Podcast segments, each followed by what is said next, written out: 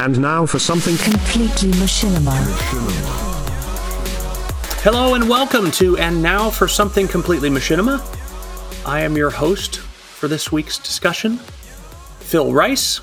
With me is Damian Valentine. Hello. Tracy Harwood. Hello. And Ricky Grove. Hi there, everyone. So this is our favorite type of episode, I think. It's pretty much unanimous. Yes. This is where we talk about machinima films that we like. Some weeks we do this as around some kind of a theme. This time we just said, find what you like and bring it along.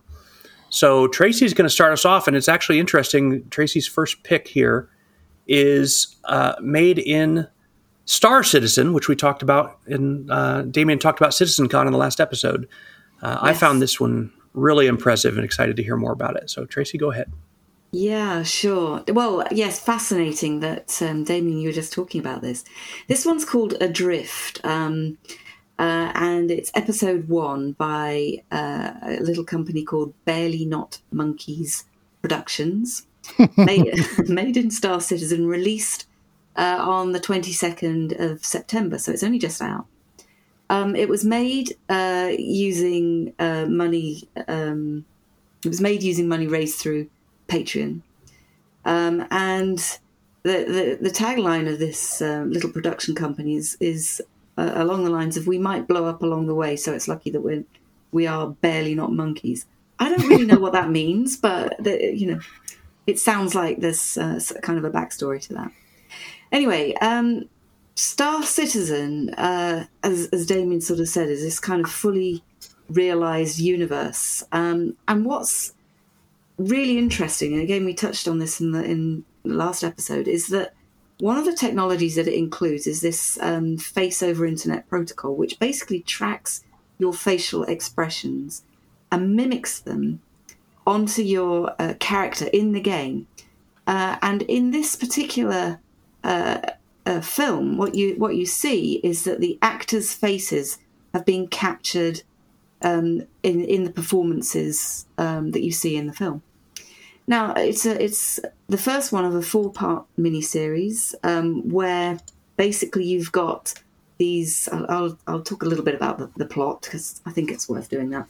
Where you've got these sort of spacefaring miners, this young lady Pearl and her father Emmett, who stumble on this wrecked vessel, and their search for survivors basically results in this horrific accident, which is basically the start of the film and the end of it, it kind of. I don't know what you guys think, but to me, this was kind of really well acted. The character, the girl character, is played by somebody called Ginger Gonzaga, who's an actor, a writer, a director. She's best known for her role in Christie on the Duplass brothers' Togetherness, which is on HBO, among a few other things. She was also in Seth MacFarlane's 2012 comedy Ted. So she's not an inexperienced actor by any means. And Emmett, the other character in this, the male father character, is voiced by somebody called Ben Dickey. And he's just been in a film, the latest retelling of the Billy the Kid story called The Kid. So he's also not inexperienced. He's also a musician. And what I really like about this particular film is the way these characters in the film are developed and the relationship that you see unfolding between the father and daughter. So for me, the voice acting is excellent, but so is the soundscape design. It's got pace and moves through the story with enough speed to keep you entertained. All carried by the characters themselves, which actually is pretty rare in machinima, I think. It's got a nice bit of suspense with it. This really powerful start where this female character, as I said, she's in serious trouble. She's being jettisoned into space for whatever reason. And, you know, that it sort of starts you with that cliffhanger, and that takes you right the way through this 13-minute long short, and ends really nicely with the reveal on it, but also leaves you with enough to sort of want a bit more. And it kind of feels professionally done. It looks good. Overall, I was really impressed with it. And I'm, as I said, definitely looking forward to the next episode. What did you think? I thought it was fantastic. Go ahead, Damien, you first. Okay. I was going to say, I really enjoyed the banter between the characters because it felt really natural. I didn't know who the voice actors were, so thank you for providing the information. That kind of explains why it's so I had to look it up. But I just thought it was really well written, and it made it interesting because you know these two characters are very close just the moment they start talking, and that kind of dragged me into it almost immediately. And then it just carries on all throughout the entire episode. And like you, I want part two now because I want to know what happens next. And I looked at the date, and it's only just been released, so I imagine it's going to be a little while before we see part two, which is a little bit disappointing, but I subscribe because I want to see it. Yes, exactly. And it's also it had the effect of making me update Star Citizen so that I can give it a try because I really want to see what I can do with it. I'm glad because I think that would be you love to tell science fiction stories, so I think that would work really well with you, Damien. Thank you. What did you think, Ricky? I think it was a fantastic machinima. You know, we talked last episode about the importance of story and script. All of us here know the phenomena of being in an insulated community in which people share their films and you say they're good just because that's what everybody wants to hear. And this is one of the films that can stand on its own. Aside from some rendering issues of the face, textures in the faces, this could be a professional production. In fact, when I was watching it, I couldn't help think, I wish I could bring Hugh back to watch this film because I think he would just be so elated about what they could do, especially with the facial tracking. Yes, I mean, he tried so hard to try to get good performances within his films, and he talked about that a lot. And here, it's built right into the program, the game. Everything about the production stood out. The excellent acting, suspenseful story, believable and compelling characters. The flashback structure worked really well. It's a mainstream story. Perhaps it doesn't have quite the imaginative or experimental quality that I admire in so much of filmmaking. But that aside, that's just a personal preference. I was completely involved in this, and I was really impressed with. And as somebody who reads science fiction regularly, is up to date. It's really well done, and it made me think about Star Citizen as a really great mechanism for making machinima. It's just a fantastic medium, and I'm going to look into it. So excellent choice, Tracy. It's a really, really good film. I can't wait to see the second episode. Yeah. I don't often feel that way, Ricky, after watching, let's say, your average 10 to 15 minute machinima, where it's like, I want more right now, you know. That was what this film did. Yeah, it just, a lot of times when we talk about good acting in machinima, it's so much about the voice. And you know, okay, so there may be some animations that were done or whatever, but really the performance we talk about is the voice. And yes. What was so wonderful about this one was that there was more to the voice. Performances were fantastic, but there was more to the captured. When we say acting in this film, we really mean it. Like it's almost as close to acting as real live action acting can be. I mean, the face, the expressions, it was just so absorbing, wonderfully done. Yeah. And the story, so intriguing so far. I'm a gigantic sucker for any father-son or parent-child relationship stories. I'm probably the only person that you know who will admit that they openly weep almost every time they watch Return of the Jedi when Luke takes off Daddy's mask, you know? I'm not kidding. I cry at this whole notion of this redemptive action. And so, yeah, to see, like Damian said, there was an authenticity to the relationship between this father and the daughter that was just wonderful.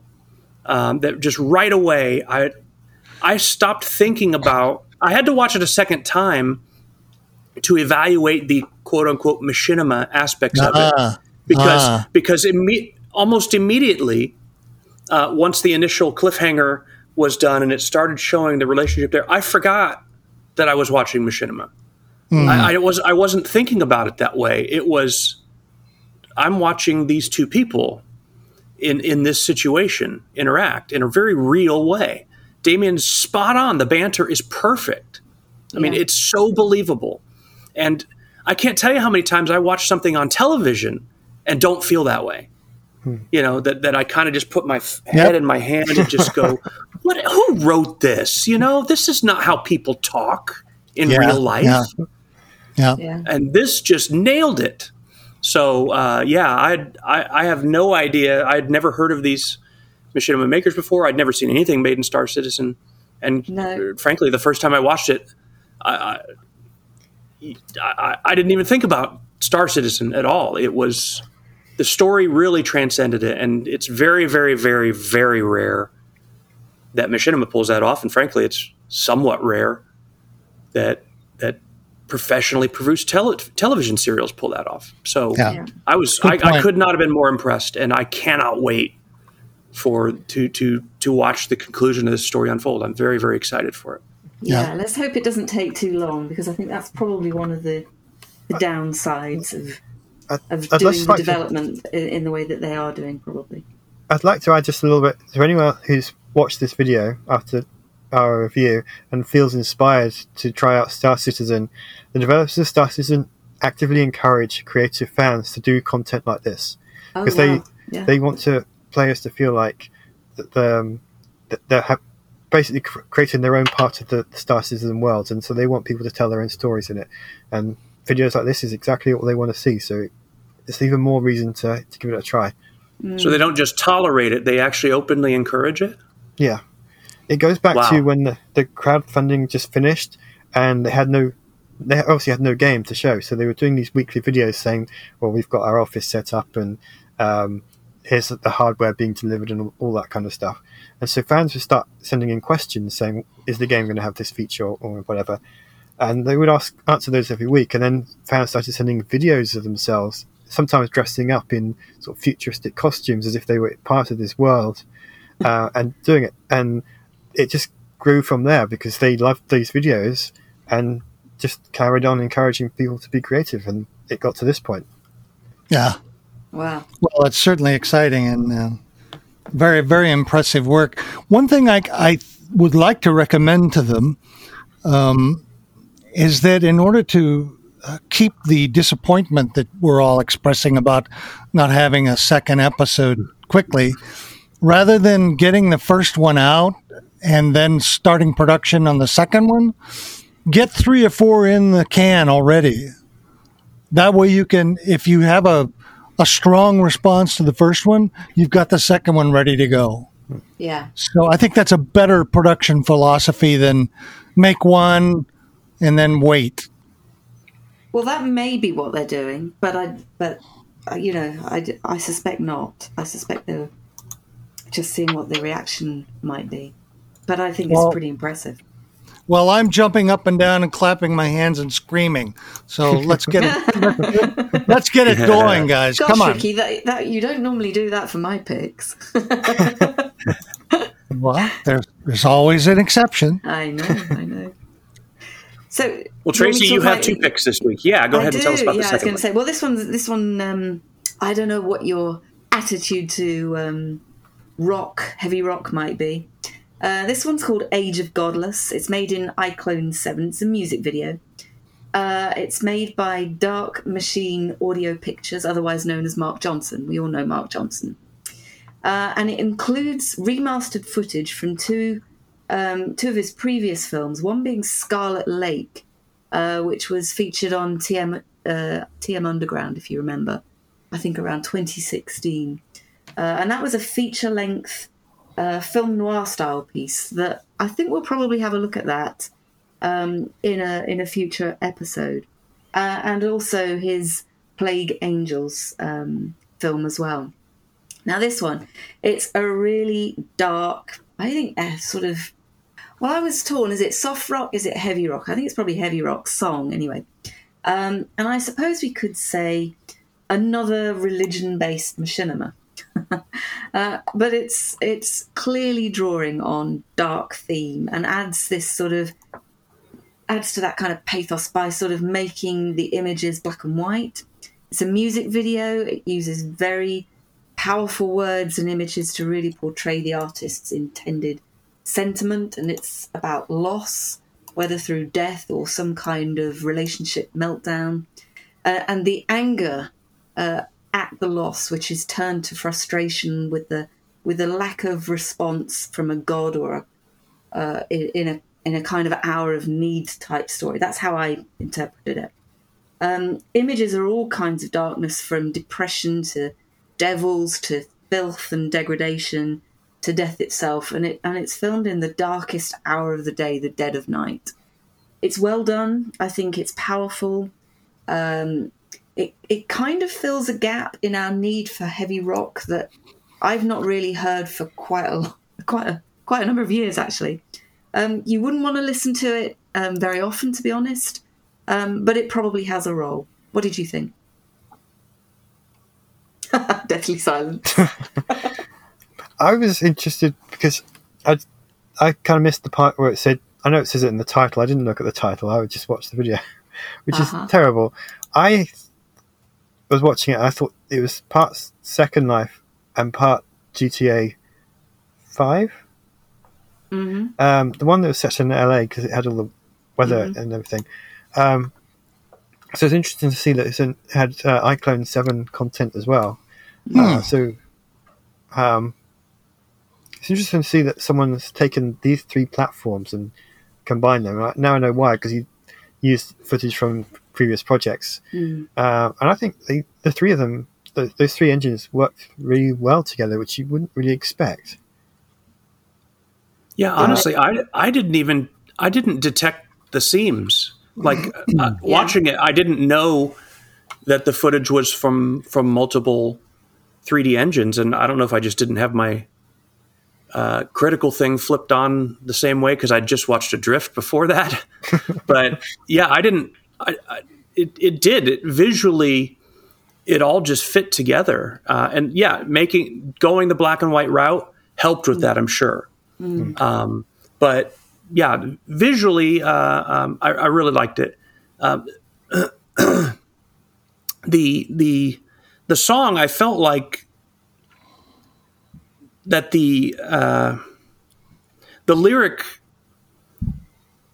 was like it read more like a poem, like maybe not one that was intended to be a song, and that when it came time to adapt it to song, the music was kind of shaped around the poem instead of there being more of a full integration. And so basically the lyric, I felt like I wish that the lyric had been more lyrical, if you know what I mean. Whereas the message of it was clear, like you said, Tracy. It came through. It's quite heavy, heavy in in terms of emotional content. So that's my only, if it's a criticism, it probably just comes down to preference, but I didn't get a real lyrical quality off of the lyric, if that makes any sense at all, but I got the point, and visually it was I thought effective, and it felt, the emotion there felt authentic. Like it felt like, not put on, you know, a lot of times anger in rock music doesn't feel that way. It feels just feels shouty, doesn't it? It feels like, this is the sound we're supposed to have. So let's be really ticked off about this, that, or the other. This felt very personal, and came from a real place. And I really respect that. I respect that more than the songwriter nitpickiness in me goes, well, it could have been a little prettier, if that makes any sense. I thought it was effective, and, my hat's off to anybody who's going to put themselves out there with this kind of very raw emotion that more people experience than talk about. Absolutely. Ricky. Well, I'm embarrassed, and I apologize to say that somehow this didn't get on my list of things to watch, Tracy. Oh, never mind. I'm really sorry about that. I went through everything, and somehow I just didn't see it as one of your films. So I don't have anything to say, and I'm kind of embarrassed about that. I'm sorry. Well, we'll cut that bit out. I think what we should do in the future is what we talked about off air, which is when it comes to that situation and someone hasn't watched one of the films, they have to give their talk based entirely on the thumbnail. So next time we'll do that. But the fun part will be that, let's say I hadn't watched a film and you guys had, then I should have to go first. Yes. And so I talk about the film based on the thumbnail, and then find out from you guys how wrong I was. Absolutely. Yeah, I always want to make films now with thumbnails that are so different from the film itself. Maybe just have the title with no pictures or anything. Yeah. Yes. Well, it's the same way with posters. When you look at a poster for a film versus what the actual film is, it's just really silly. Yes. Well, Ricky, I'm going to assume that you had time to watch your own pick. Yes. So why don't you go ahead? Yes. Well, the main pick is Autumn in the City by Storynest Sims. And I chose this film because, for several reasons, we've been talking a lot about how machinima can be an excellent short form for telling a story. We were also talking about community, the importance of community in putting together a film. And although it isn't the type of film that I normally am attracted to, I found myself coming back to it. It's a short film. It's only a minute and 15, maybe 20 seconds. I kept watching it over and over again. And I found myself just entranced by it because of its simplicity. Essentially, it's about a woman. It's shot in Sims 4. It's about a young woman who is out in the autumn, raining. She goes into a coffee shop. She's got a book and a cup of coffee, and she's kind of bored with the book, and she seems a little lonely, and then suddenly her bunch of her friends show up, and they're all laughing, and they say hi, and she's feels good again because she's got her friends there, and that's it. That's the story. It made me think of sort of an illustration for an Edward Hopper film, Edward Hopper painting, you know, like Nighthawk Diner, where the people are sitting at the counter and, you know, they all have different stories. I kept wondering about this young woman's story. It's not a perfect film. There are problems with it. The goofy Sims animation thing. It's not entirely wordless, although most of it's wordless, which I like a lot. The camera moves way too much. I think every shot has the camera moving. But there's just something about it that made me really enjoy watching it and gave me a feeling. And whenever a work, somebody creates something in which I respond to emotionally, I'm attracted to that. So I wanted to share that with you guys and also get your reactions. What did you think of it? Well, it's certainly raining. Is it? I mean, you know, in the UK, is it September or April for rain? It's usually April here, but not September usually. Anyway, I wasn't sure about what the language was that the characters were speaking. In Sims, they have a special gibberish language that they use. Oh, okay. Simlish, I think they call it. Yeah. Simlish, they call it. Yeah. Well, I think what was kind of interesting here is what the role of the characters actually are, given that it's the rain that's the dominant feature in the video. So it's much of that rain really. To me, it's kind of both metaphorically and literally drowning out all the other sound in the machinima. So I wasn't quite sure what to make of it, because you kind of almost hear a bit of background, but mostly what you hear is rain from slightly different perspectives. So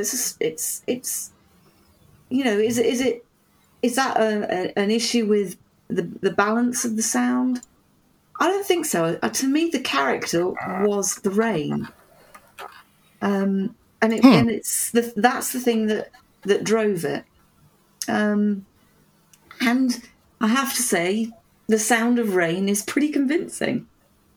It's not a film that I was particularly attracted to, but the sound of rain from different angles did kind of capture it. It did feel like, ooh, I've got to get my brolly out. Yeah. I really enjoyed this film, and it's very short, but it kind of just sets the autumn atmosphere quite nicely. And obviously, it is autumn right now, or fall for American listeners. So what you see there, the rain, and she's going to that coffee shop, and it's basically what we're living through right now is autumn, and it just felt like a little bit of a taste of that.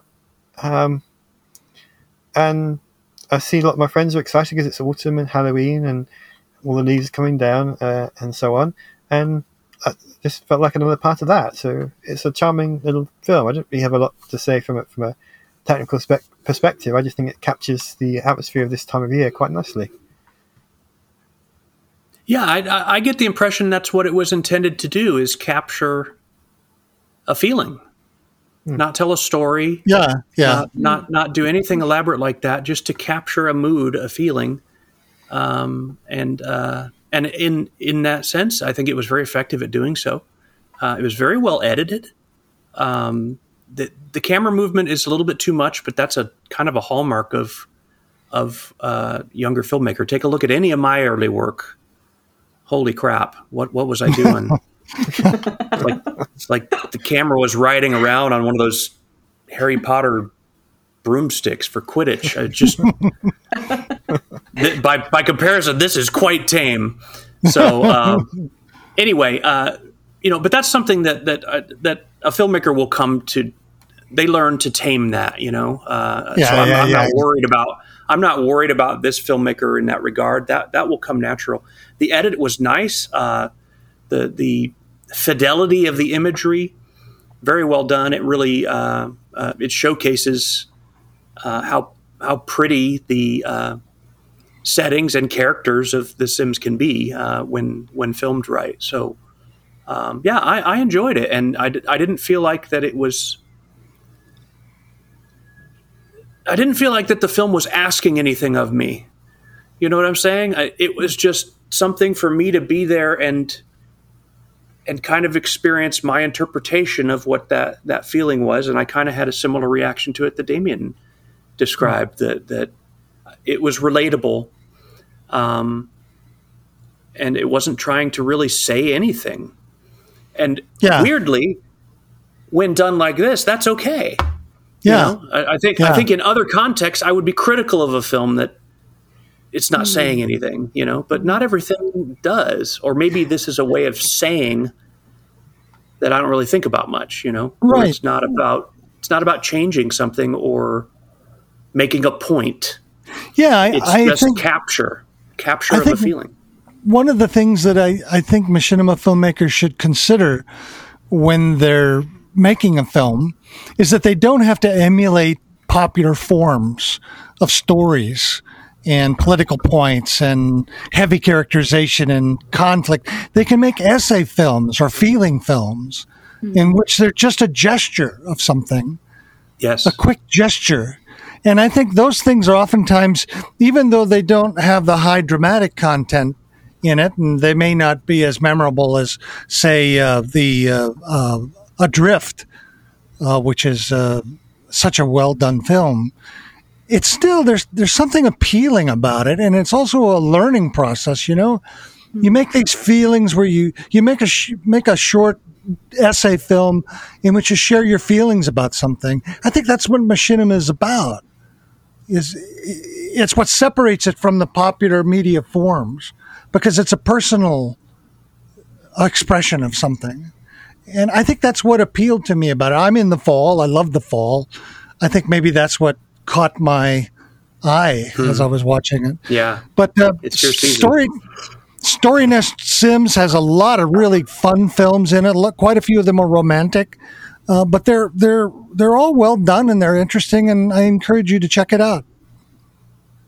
I will. My second pick is really not a pick. It's more of an honorable mention, and I don't want to get into a detailed thing about it. I just like the way it was done. It's called Unmetal Machinima Metal Gear Parody, Chapter 1, The Great Escape. It's done by a group called Crime Flix, F-L-I-X. And the reason why I liked it, it doesn't stand up to real scrutiny. You know, there are problems with it. It's very slow-paced. Voice acting is sometimes not so good. And the overall story, it lacks the sort of pace and editing that you could really make it work. But what I liked about it is its combination of cut scene and dialogue from the original game, Metal Gear Solid, and done in a way that I hadn't seen before, using actual footage from a top-down gameplay with custom content and voice acting. I thought it was quite unique, and I just wanted to share that with people so they could see what an interesting combination, because it comes together seamlessly, I think, and it's a lot of fun. Yeah, I watched it. I thought, I don't remember ever seeing 2D machinima before, ever. Because we're always using 3D engines for the stories we want to tell, no matter what kind of video we're making. So seeing something that's done in two dimensions, with a two-dimensional game, is so different and unusual that I can see why you chose it, because it's so unique. And I enjoyed the story as well. It was quite entertaining. It kind of pokes fun at the action films and the games, because they can be quite silly, so it is deliberately poking fun at them. That was great. So you've got this unusual take on filmmaking plus that humor, and like Adrift, I want to see part 2, because I just really enjoyed this particular video. Yeah, I mean, it, for me, it had nice storytelling. I quite liked the voiceovers, actually. What to me they were doing was a cinematic conversion of the game and just putting a bit of a story over it, but it had a kind of decidedly comic book feel to it. With really heavy accents. I think the only thing I thought by the time I got to the end of it, 13 minutes for this one was long. And then it said to be continued, and quite frankly, I'd already reached the end of the story.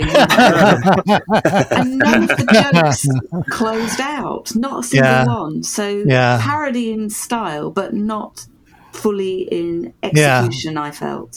Pace was the big problem. Because in comedy, when you're doing satire, you have to have a faster pace, and you have to have comic timing, and it didn't have that. Exactly. It's challenging to achieve that. Yeah. Yes. It's underestimated sometimes, the amount of craft to do that timing. I recall a discussion we had a few episodes ago, Ricky, when you were talking about, was it farce?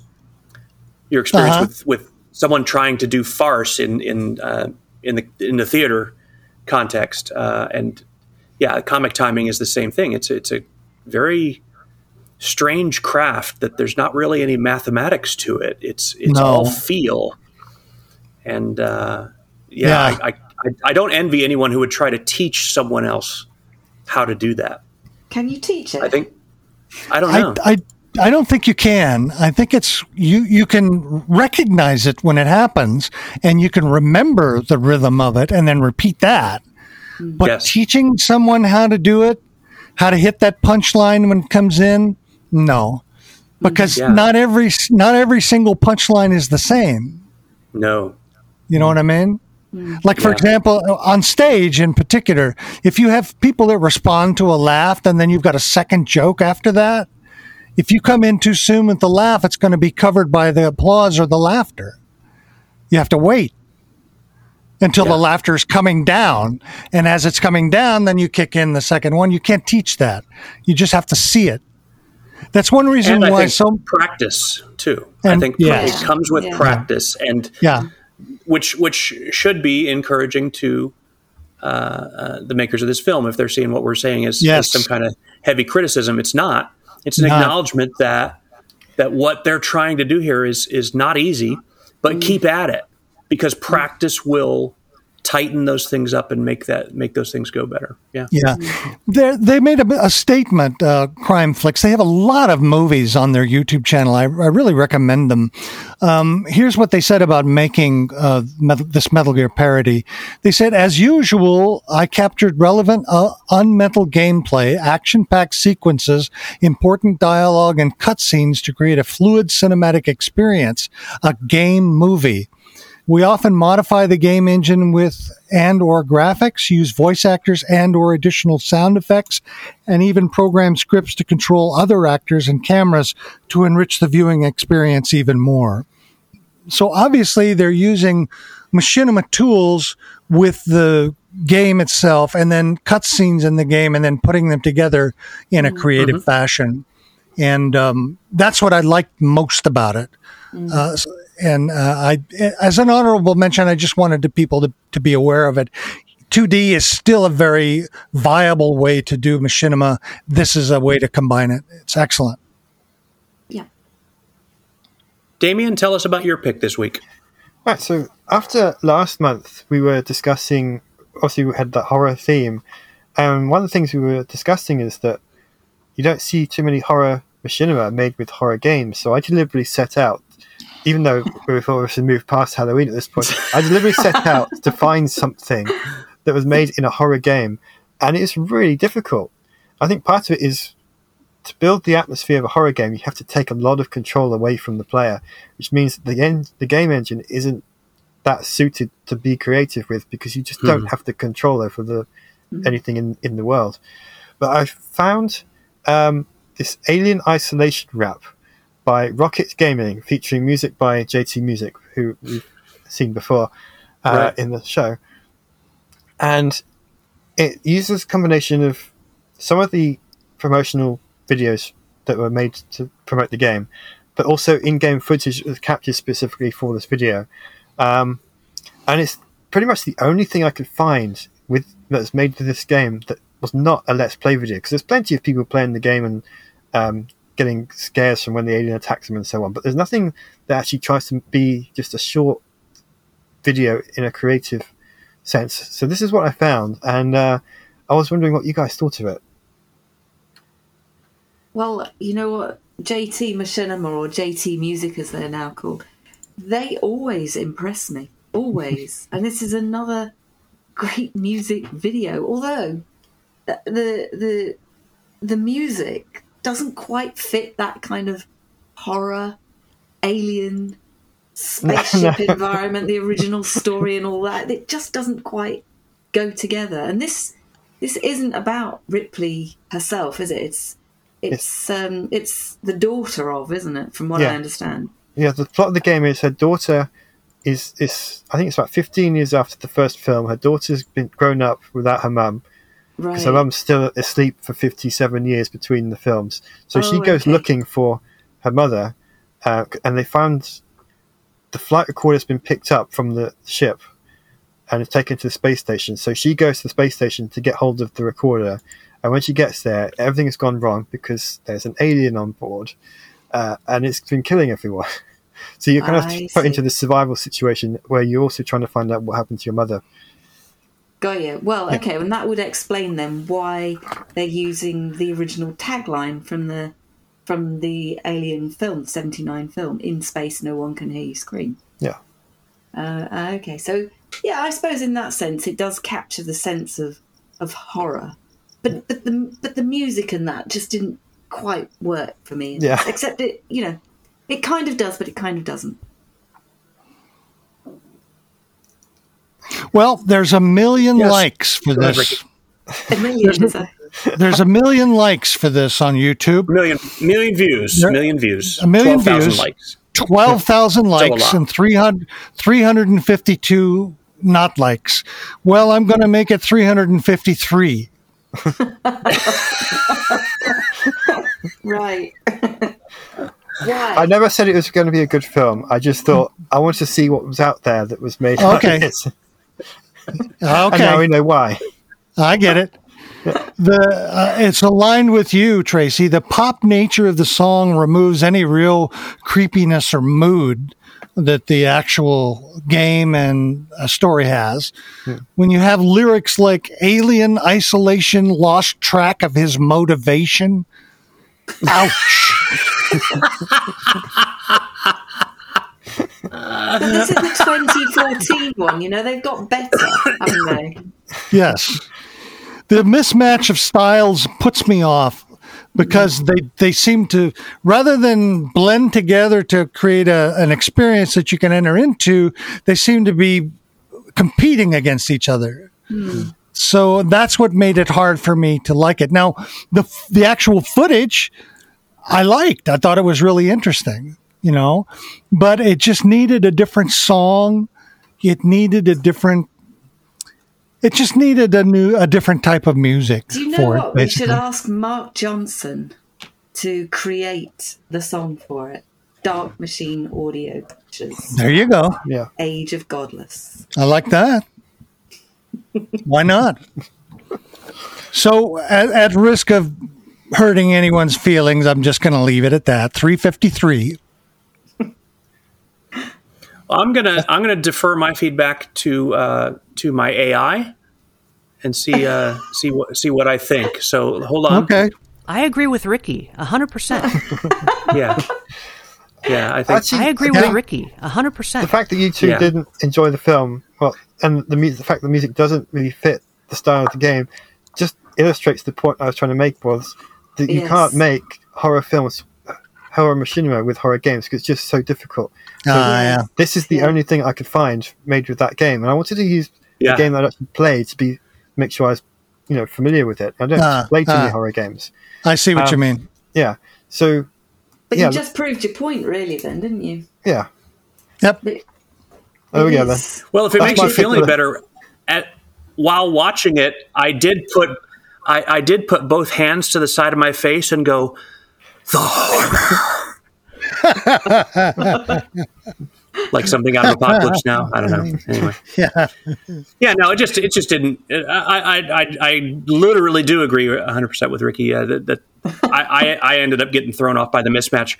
I don't mean this as like sarcasm, but when I watch it muted, I enjoy it a lot more because the game footage is actually very interesting. I haven't played any of the Alien games, but of course I've watched a lot of the movies over the years. And you know, the way that it's rendered and the shininess of it and stuff, I can see how the game can effectively create that environment that looks just like one of Ridley Scott's sets, you know? I can appreciate that much. And I think, if I just listen to the song, I would enjoy that too. But the two of them together is like, it just, for me, just wasn't a great combo. Speaking of combo or combined, my pick,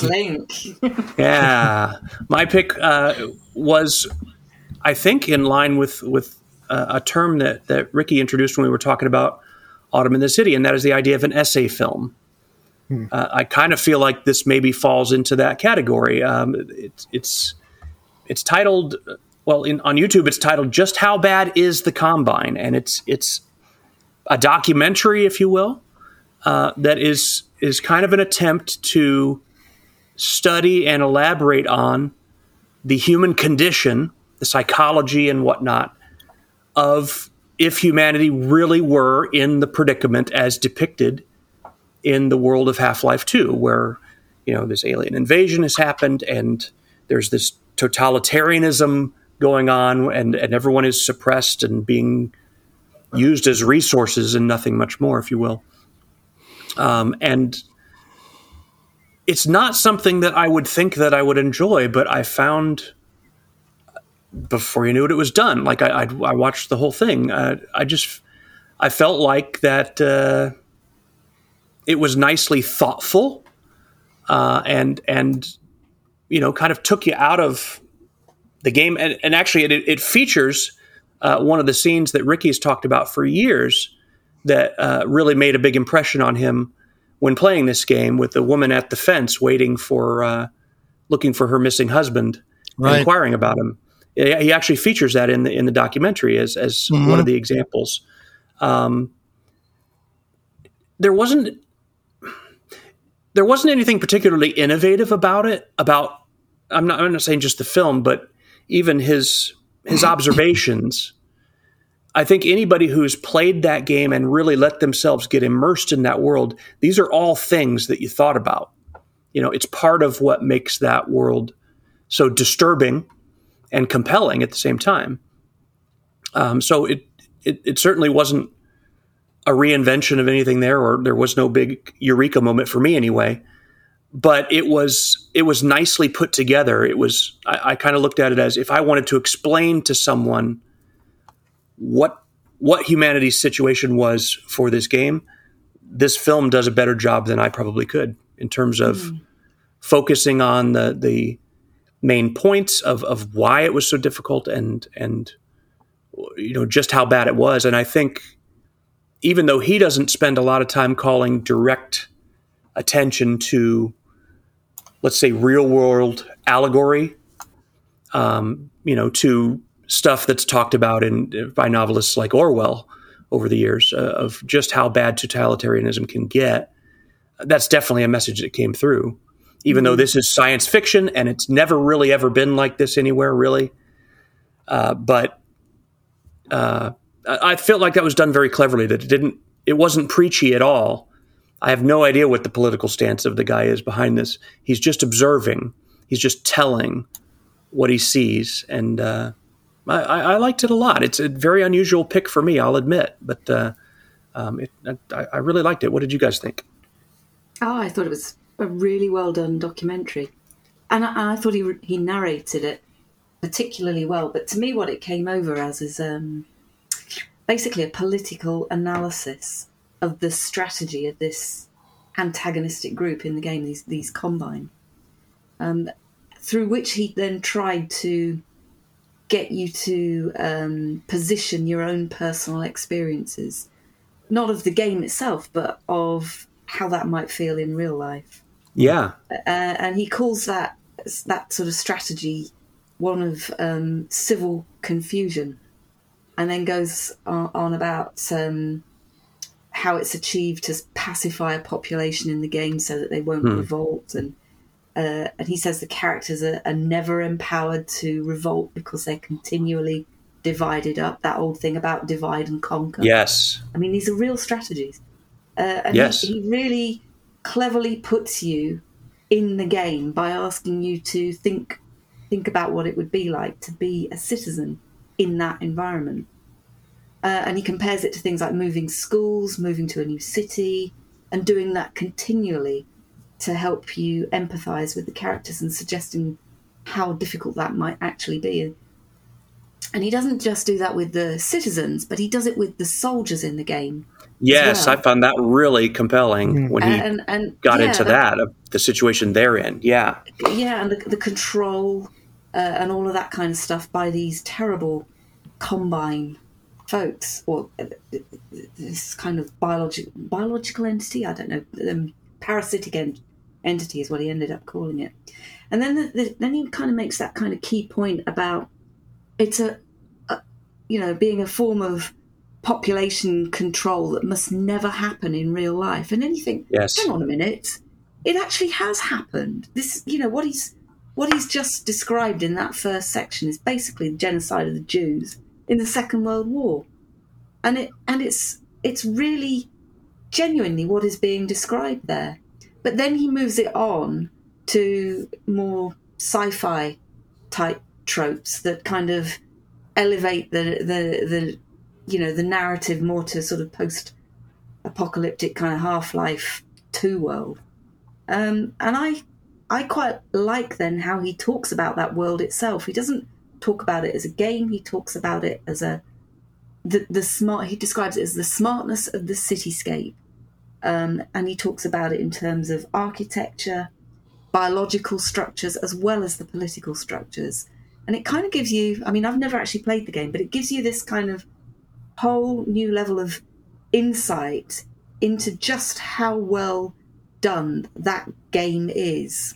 Very much. It's well beyond an advert for the game, because I doubt really if you just play it as you would normally, I doubt you would really pick up on all those kind of nuances, this kind of architectural, biological, all these kind of structures that he's touching on. Would you think this guy has played it for years, studied it for years? I suspect he probably has.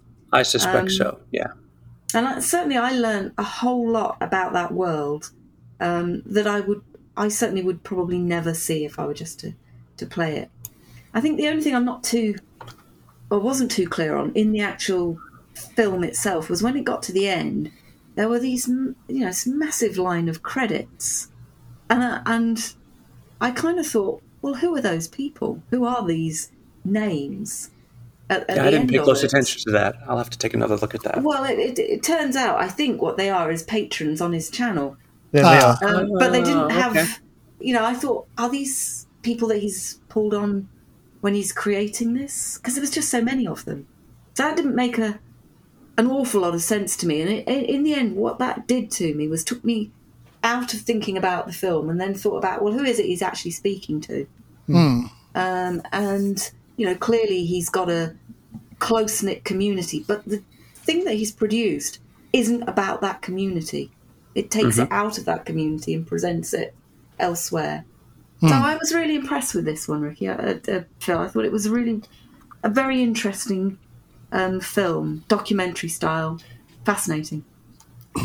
My thoughts on it were very similar to yours, Tracy, because I haven't played the game either. It did make me feel very glad not to live in that world. Mm. But yeah, you kind of get a taste of, when you're playing a game like this, how often you actually stop and think about how did these bad guys that you're shooting at and they're shooting at you, how did they get there and what's going to happen to them if they fail to kill you? You don't really think about that as a consequence of playing a game. Because they're just there, you shoot them and then you move on. So that's an interesting way to look at the world of the game and ask questions that when you're playing it, you probably don't stop and think about. But it's got me thinking, well, next time I play something, am I going to start thinking about the world around me in a way that I possibly didn't do before? Like, how did those people get there and why are they trying to shoot me and what's going to happen to them? If they survive and go back to their boss and say, "Oh, I failed to kill the player," or if they don't come back, what's going to happen to their families, which is something that was touched on in it. And it asks a lot of questions that you don't have some very unpleasant answers that are part of it. Well, this was my favorite film of the bunch, and I've been following Leadhead's commentary on Half-Life for about a year now, so I was delighted. I didn't know that. Yeah. That's great. I was delighted when you picked this film. I don't know why I ever didn't think of picking one, but I just didn't. But he has done this on a variety of levels and a variety of aspects. Half-Life, he also does it for the first game, Half-Life. And I think what he does is, you're right, it's an essay documentary. But what he does is he combines two things that I think are just really admirable in the way he thinks. So one is empathy. He has empathy for all of the characters, and including the villain characters, the evil characters. Mm-hmm. He can see it from their point of view. Plus, he has a very good memory. Like, he pulls out dialogue to illustrate a point that if you're playing through this fast-moving shoot-'em-up game, you're not going to pay attention to that, and yet he does. Mm-hmm. Enough so that he's able to put those details together in a narrative, an empathetic narrative that gives you a way, a world, a view of this world. And you begin to start really deeply appreciating the work that was done by writer Mark Laidlaw, who was one of the main writers for the Half-Life world, you know, the background world. Mm-hmm. And I've been, over the years, I have been collecting information like this in a big, large folder, because it's just, it's a world that just fascinates me. It's a world that I've always been intrigued with, and it captures my imagination. I want to go back to it all the time. And so I was very impressed with this essay. And there were actually, again, I'm a person who's been following the story and been thinking about this world. And I've played the game maybe a dozen times, you know. And there were aspects that he talked about that I had missed, you know, which I thought was amazing. And it gave me such a feeling of sadness and I don't know what the word is, just angst. And it reminded me, God, what must it have been like in World War II with all of those displaced people and people being grabbed and shot if they right on the spot if they disagreed, or people lining up, like story after story of Jews lining up in a line and to be shot. Mm. And you think, well, why would they do that? Well, Laidlaw obviously had a great knowledge of World War II and incorporated that as part of the background story in Half-Life 2. Yeah. And as Machinima, looking at it as Machinima and as a form of let's play essay, I think it's a marvelous way to share your ideas about a game, but also your feelings about a game. And on that level, it's really, really impressive and moving. So a really excellent choice, Phil. Really so glad you picked it. I think my favorite detail that he focused on that did raise my eyebrows, because I had never paid much attention to it, is when he was parsing out the female announcer's voice that would come over the PA every once in a while, and these different, basically meaningful transmissions that I think most players, myself included, just took as kind of just a subliminal part of the atmosphere kind of thing. Mm-hmm. And when he went through and dissected those, and you realize, at least through his interpretation, what the significance of those were, it gave me chills. Yeah. And really, like, just like you said, Ricky, that the appreciation for the writer or writers behind that world. Yeah. Just amazing detail. Yeah. Yeah. And the other little detail, did you pick up on the sound of children laughing when you get close to them. Amazing detail. Mm. Yeah. No wonder that game was so important, so game-changing. You know, they use that phrase, this is a game changer. This was a game changer. Mm. Yeah. There are moments that are in that game, in my mind, that are like dreams that I've had. I can't separate the gameplay from my dream. Wow. Mm. Yes. Beautiful. All right. Well, that's going to wrap up our films discussion for this month. We greatly value you, the listener, your feedback. And there's a few different ways that you can get in touch with us. Via email. We have a Discord channel. We have a voicemail option that if you leave a message for us on there with either a question or a comment, we may just play it on the air and comment right back at you. Yeah. So all of those features are links to those and information about those are available on our website, which is completelymachinima.com. And just click on Talk, and that'll take you to the list of the current ways you can get in touch with us. We'd love to hear what you think of the show. And if you've got ideas or you've got a film that's just really knocked your socks off and you want us to know about it, send us a link to it. Yeah. Thanks very much to my co-hosts, Damian, Tracy, and Ricky. It's been such a pleasure talking to each of you today. Yes. You love talking about films. Great show today. Thank you very much, all of you. Yeah, thank you all. We'll talk to you next time. Bye. Bye. Bye.